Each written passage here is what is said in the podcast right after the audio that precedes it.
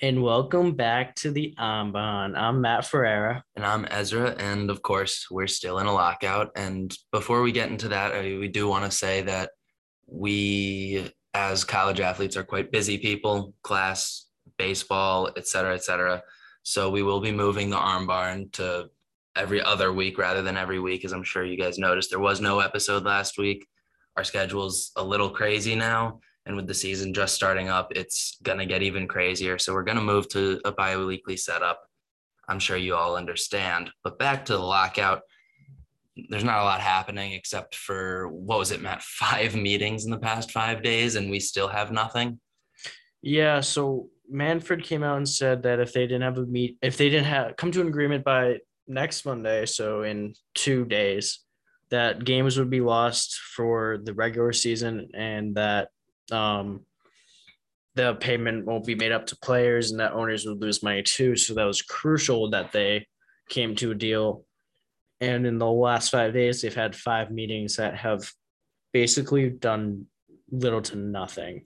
Yeah, today, uh, the last meeting was described by people that were a part of it as hostile. They were saying that uh, the the meetings in the past five days have made a inch by inch progression to a deal rather than what they were hoping would just be a deal by now. And I think we were all hoping it would be a deal by now.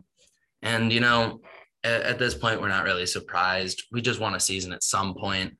I I want a season by by April, at least some spring training or something of the sort, because I miss baseball. I miss baseball a lot, but luckily for us, there's always college baseball.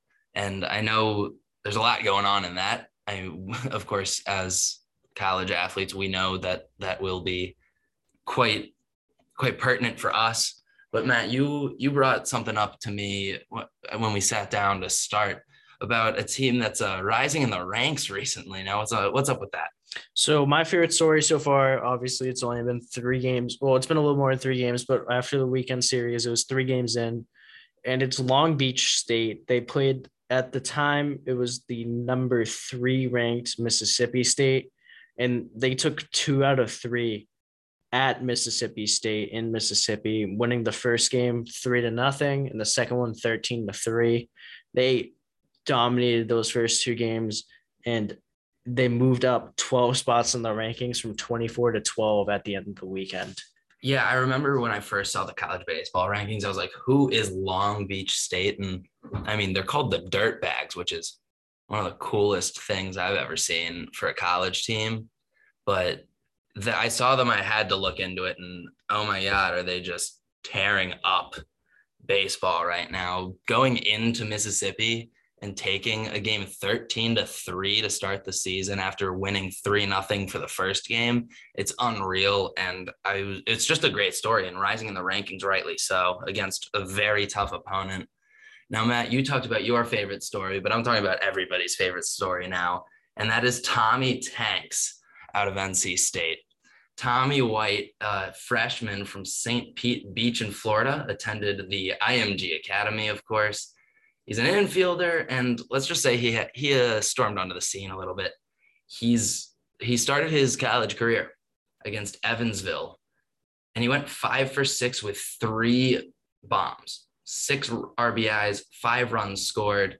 Followed it up the next day, going two for four with a bomb, and I believe it was a grand slam actually. Then the next day against Evansville, hit another home run, had another two RBIs.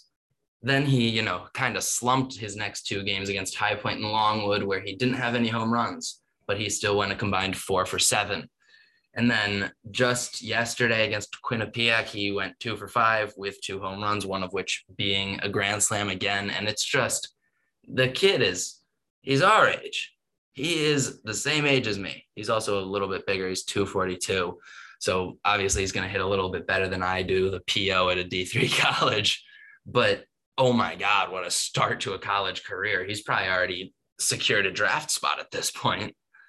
Yeah, for sure. I don't know if he'll be draft eligible after this year, but he's definitely putting his name out there. And that's a good thing to do, especially as a freshman, as a starter at a ranked college. Like, you know, he's going to be a good player. So, yeah, hitting with an OPS of over 2000 in your first six games is pretty impressive. Seven bombs in six games is unheard of at any level, and especially with such high competition. Yeah, and before we uh, move on from college baseball, I would like to shout out my boys, my favorite college team, Georgia Tech Yellow Jackets, going six and one their first seven. So keep going, boys. And I'm also going to shout out a uh, old guest of ours for getting noticed by the pitching ninja, Benny. Uh, Benny was posted. He said, uh, "How's my slider look?" And the pitching ninja responded. So pretty much one of our teammates is really cool. And on to the MLB news. Now, there's not a lot going on, but the Yankees made some news the other day when they decided they were going to retire Paul O'Neill's number. Now, let's start with just the Yankees in general. They have every number 1 through 10 retired. They have 15, 16, 20, 23, 32, 37, 42, 44, 46, 49, 51, and then, of course, the other 42 for Jackie Robinson. And now they're going to retire 21 because they want everybody on their team to wear obscure numbers at this point. I like no dig on Paul O'Neill, but I mean, nine years with the Yankees, impre- an impressive set of years. I mean, from his 30 to 38 season, he hit uh he hit 303 for them, had an OPS plus of 125, had a batting title during that time, four All-Star games. But like I don't know if he's real is he really deserving of a number in Monuments Park and in in the in Yankee Stadium? It's just it seems a little random to me, you know? Yeah, my favorite tweet about it was actually from Jared Carrabis, Uh, and he said, if you play more than three career games for the Yankees, there's a 73% chance they'll retire a number. It was just something that made me laugh because, like Ezra said, they have a lot of retired numbers. At, at like some point, you got to stop retiring so that people can actually wear numbers to play in. Pretty soon they're going to be wearing triple digits because the, the 30 the the 26 man roster isn't going to have enough numbers to use. I mean, everybody's there's a lot of guys in the league with numbers that who like to wear those low numbers, those single digits. I mean, number one is super famous. Number 10 is a great baseball number. But nobody on the Yankees will ever wear a single digit number. They won't wear anything one through 10. And uh, pretty soon they're not going to be able to wear anything one through 25 or, or 30 or something. It's just, it's a lot. And yes, they've had a great history, but is it really worth retiring every single player's number? Like Carrabis said, everybody's got a chance to get their number retired. Eventually, 99 will probably be retired if Aaron Judge comes back in free agency. I mean, maybe they'll retire Stanton's 27 when he retires. I don't even know. It's too much, though. Yeah, I'm just looking at some of these retired numbers. And yes, there's the greats like Babe Ruth, Lou Gehrig, Mickey Mantle. But there's some players that they definitely have that are questionable. I mean, Reggie Jackson only played five years for the Yankees. Andy Pettitte played 15 years in New York, but he he was good for a few years, but I don't know if he was jersey retirement like worthy. I mean, there's just some players. I mean, I know Thurman Munson won an MVP there in two World Series, but like in the grand scheme of 27, is that jersey retirement worthy again? So it's interesting. The Yankees obviously have a different standard for retiring jerseys than any other team does. So, ooh, Yankees though. Um, going off of that though, we do have a future number retirement that is happening that has happened re- real recently, and that's Ryan Zimmerman, just recently retired uh, during our brief hiatus from the arm barn. And I think it's pretty safe to say that the Nats are going to retire his number as I'm pretty sure the first number to actually be retired by the Nationals. Obviously, there's the numbers retired by the Expos previously, but Zimmerman retiring, of course, he's only a two time All Star, which I found to be shocking when I looked into it. He has the World Series under his belt, a gold glove and two silver sluggers, but if you just look at how important he was to that team, most games played in Nats history, at bats, plate appearances, runs scored, hits, home runs, doubles, total bases, RBIs, strikeouts, unfortunately, but runs created extra base hits, times on base, et cetera, et cetera. The list goes on. He leads in pretty much every uh, in pretty much every offensive category, including uh, double plays grounded into.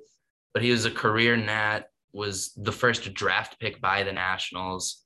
And it's just, you know, it's sad to see a guy that was really that important to at least my childhood, not even as a Nats fan, but just a guy that was as recognizable as Ryan Zimmerman. To see him retire is sad, but a great career and definitely going to get his number retired by the Nats. Yeah, like Ezra said, first draft pick by the Nationals, taken fourth overall in 2005, and actually played in the MLB in 2005 for 20 games before being second rookie of the year in 06.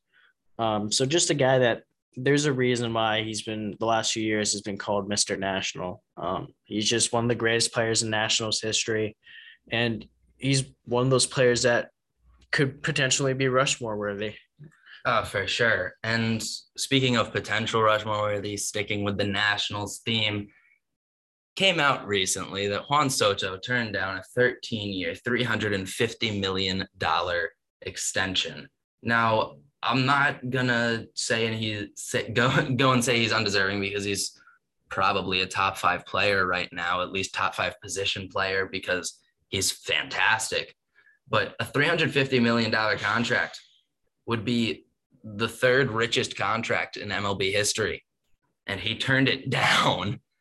Like, I get that he thinks he deserves more because he probably deserves similar numbers to the Betts and the Trout, but it's a lot of money that he just turned down. And we know how uncertain baseball can be. You can get hurt and you can be screwed out of a career.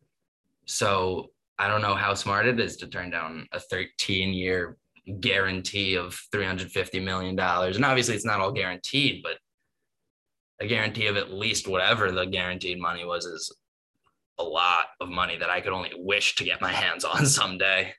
Yeah, I remember reading about it and I was uh, surprised. I'm trying to find the tweet right now. Uh, I believe he said he wanted around four hundred million dollars with an A. Like I know he wanted Max Scherzer AAV, which is 43 years old. I mean, 43, not 43 years old, 43 million a year. Um, but it's, I think the 43 million a year is realistic. Jeff Passan thinks the same. Um, he's a young player. He'll be at the end of his arbitration. He'll be 26. I think he could get a 400 even higher contract with the way that prices have been spiking and seeing how this new uh, how the new deal will turn out. I think he could get over 400, closer to 500 potentially. Yeah, I don't think it's unreasonable. I just think that it's kind of crazy to think about how much he turned down. And you mentioned his age. He'll be 26 at the end of his arbitration. Now, he's been in the league for four years, and I saw this stat that the number one prospect in, um, in the MLB, Orioles prospect, Adley Rutschman, the catcher, uh, he's he's four months older than Juan Soto, who's been in the league for four years and is as I said, probably a top five position player, if not just a top five player in general. And that's just so crazy to think about how young he is and how long he's going to dominate the game of baseball. Yeah, he finished second MVP voting last year. I mean, the Nationals basically weren't even worried about losing Bryce Harper because they saw how good Juan Soto was. So it's going to be interesting to see because the Nationals are obviously going to want to lock him up considering they didn't pay Scherzer and uh, Harper and Turner for him to keep him on board. So it'll be interesting. Yeah, and going into our next point, it is going to be a, a bit more uh, somber note. Um, in the Tyler Skaggs case, Eric Kay, a former staffer for the Angels, was found guilty of distributing fentanyl and giving Skaggs the drugs that ended up killing him in his in a hotel room in 2019. He's gonna face 20 years uh, to life in prison and up to a million dollar fine. I know it's three years after the the tragic death of Skaggs, but I'm glad that we're finally getting some sort of some sort of justice for him because I remember right after his death, the Angels organization was, I mean, noted obviously reasonably so very distraught because he was just a great guy for the organization. I remember the we're nasty slogan was going viral because that's what skaggs was saying and the whole team bought into it. Ended up uh, throwing the no-hitter just in their first game back after his after returning to the field. And it was just a, a great moment and it's just as i said great to see that we're finally getting some justice for Skaggsy. Yeah, definitely. And another notable thing that came out of the trial was some former uh, Angels players, including Matt Harvey and CJ Cron, had testified against Eric Kay that they had gotten drugs from him before.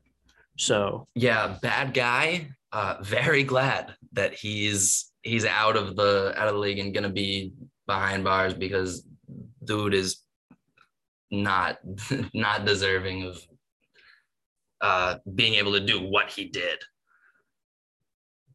Now back on track with with baseball stuff. We with our tight schedule, we didn't have anything super planned out for a huge thing. So we're just gonna get into the to the Rushmores today. We're gonna keep the episode quick, make sure everybody can have a good quick listen. And we're going with the Sparky Anderson clubs this week. We've got the Reds and the Tigers as our as our Rushmores. And I feel like there's a couple we're gonna I'm figure we should start with the Reds because there's a couple that just make sense. Yeah, for sure. I mean, Pete Rose, the all-time leader in hits, MVPs, World three World Series, the Rookie of the Year, All-Star games galore, 17 of them, two Gold Gloves, a Silver Slugger, three batting titles, a World Series MVP, and played 19 of his 24 years with the Reds, should be in the Hall of Fame. We all know how I stand on that, but nothing else really needs to be said. He he belongs in the Hall of Fame and of course on the Rushmore. And then Johnny Bench, also pretty obvious. Couple of MVPs, another rookie of the year, two World Series with the Reds, 14 All Stars, 10 Gold Gloves, World Series MVP, MLB Player of the Year, one of the best all around players. I mean, 389 bombs in his career, 2,000 hits, and one of, if not the best defensive catcher in 17 in a 17 year career. He started at age 19 and played until he was 35, and he only stopped playing because he was had no knees pretty much. So obviously, Pete Rose and Johnny Bench have got to be on the Rushmore. Yeah, for sure. Pete Rose also the all-time leader in for the Reds and at bats, play appearances, hits, runs, doubles. Uh, like you said, rookie of the year, MVP, 19 years, had to be on there.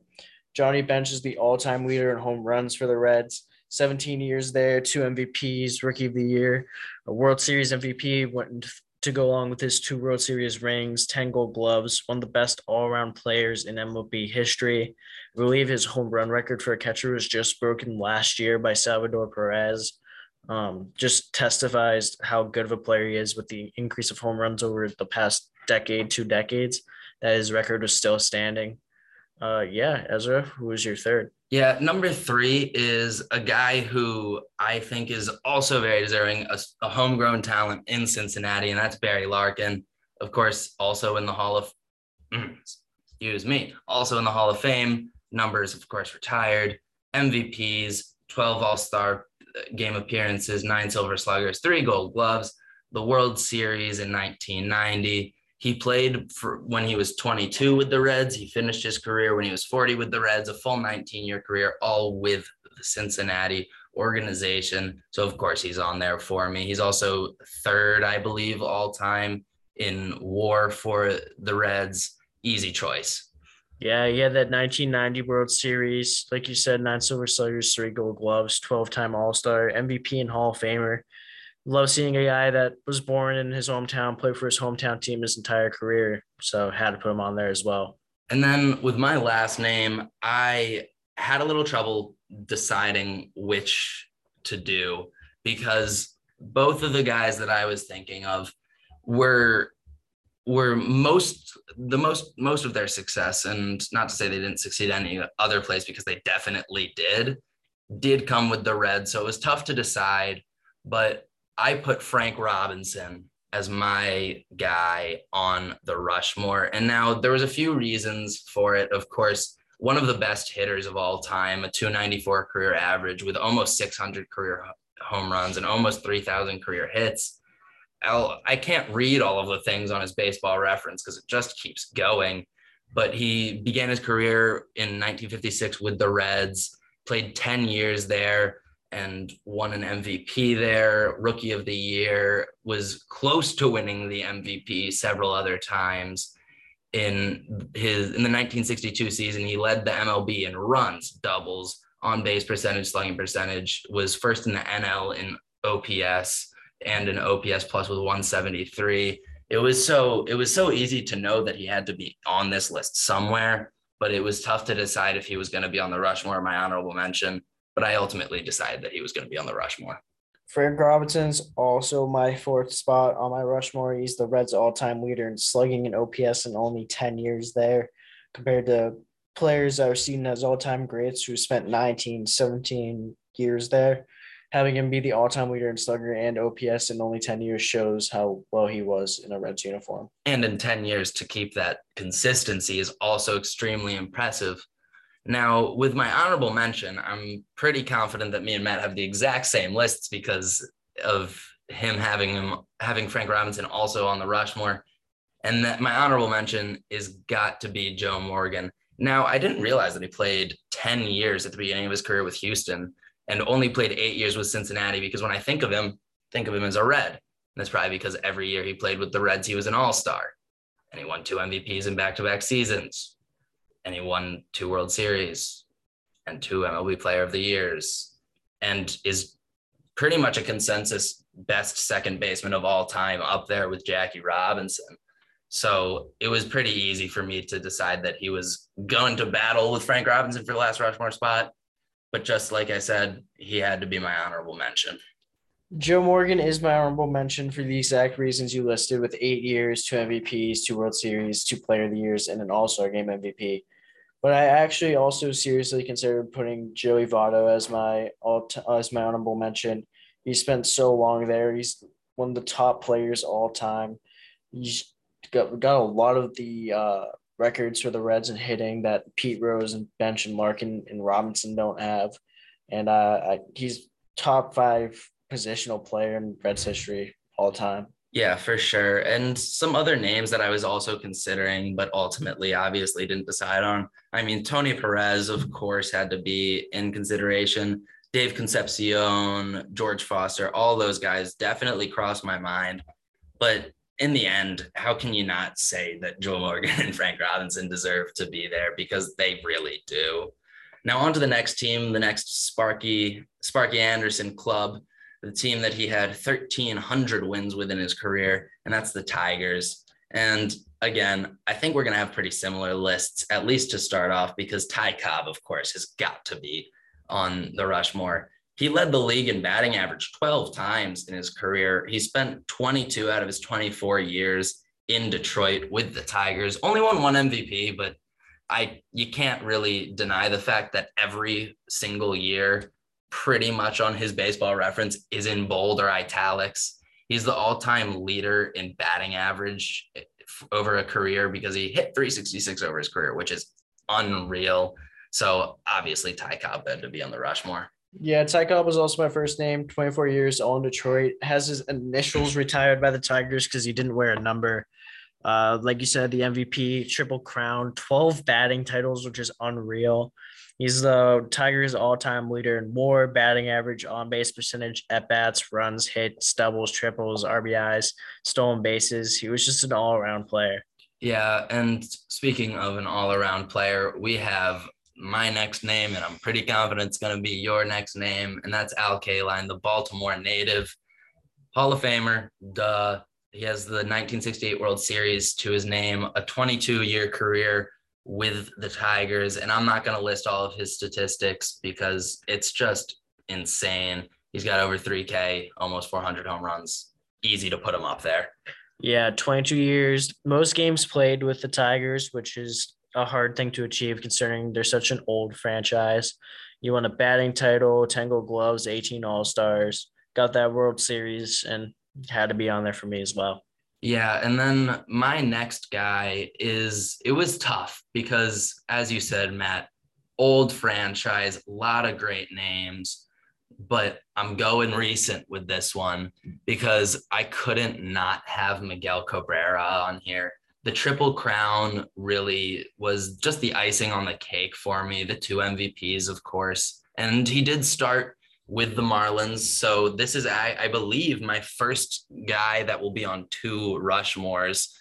But he he came into his own as a Tiger at the age of 25. He's spent 14 out of his 19 years thus far. He's about to crack that 3,000 hit mark in the coming years. He's over 500 home runs in his career, 11 All Stars, batting title four times, seven Silver Sluggers, MLB Player of the Year twice, a career average of 310, and a career OPS plus of 145. It's it he just had to be there. So Miguel Cabrera is actually my honorable mention. Like you said, he was a great player in Detroit, but I feel like there's a few more players that had a little bit of a longer time there and were more deserving. Yeah, and I think that this is where we're going to sway a little bit for sure because I have my next and final name on the Rushmore as Hank Greenberg who of course is a Hall of Famer and two two-time World Series champion, five All-Star games only in his career, which again was crazy to me.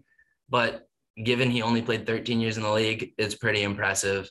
He served in the arm in the armed forces in the Air Force uh, during World War II, during what would probably have been the prime of his career, and the the guy Hammerin' Hank was I I knew that once we decided on doing the Tigers, I had to put him on there with no with no sort of regret or I just did it. I just did it. I had to. Yeah, Hank was not on my Mount Rushmore. Um, I'll wrap up with my final two names here. For the third guy on my Mount Rushmore, I had Alan Trammell. He's a six-time All-Star, four Gold Gloves, three Silver Sluggers. Guy did it all. He was the World Series MVP of 1984, in which he won Detroit. He's their all-time leader in defensive WAR as at one of the toughest positions on the field, shortstop, and he spent 20 years with the Tigers. He's just been one of their best players and one of the most famous players in Tigers history. And for the last person on my Rushmore, I had uh, Hal Newhouser. He was a two-time MVP, Triple Crown, two-time ERA title, he had the 1945 World Series, and he was one of the top lefty pitchers of all time. Top, t- I'd say one of the, I would say the top Tigers pitcher of all time, and I had to have him on there on mine.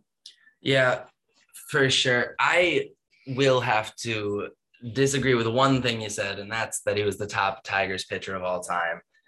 Because I think of the top Tigers pitcher of all time is going to be my honorable mention, and that's JV Justin Verlander obviously we know him a lot for winning the World Series with the Astros, but he also made it to the World Series with the Tigers, which with one of the greatest rotations looking back on it in recent memory. But JV, he won the MVP as a pitcher, which was something that hadn't been done in a while in the American League.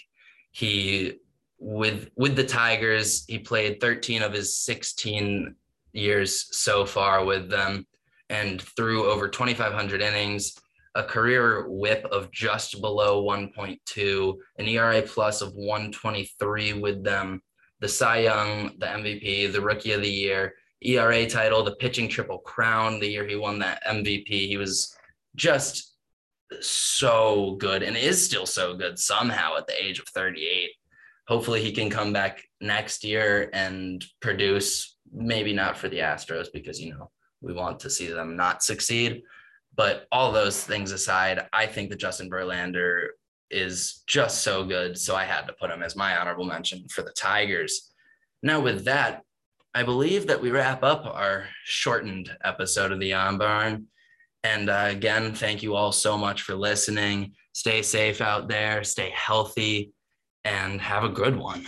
Yeah, thank you for listening. Follow us on our socials at Armbarn Pod, and uh, good luck to all the college kids starting their season this week, and all the kids who've already started. And all the eyes are on you right now with this lockout. So, good luck.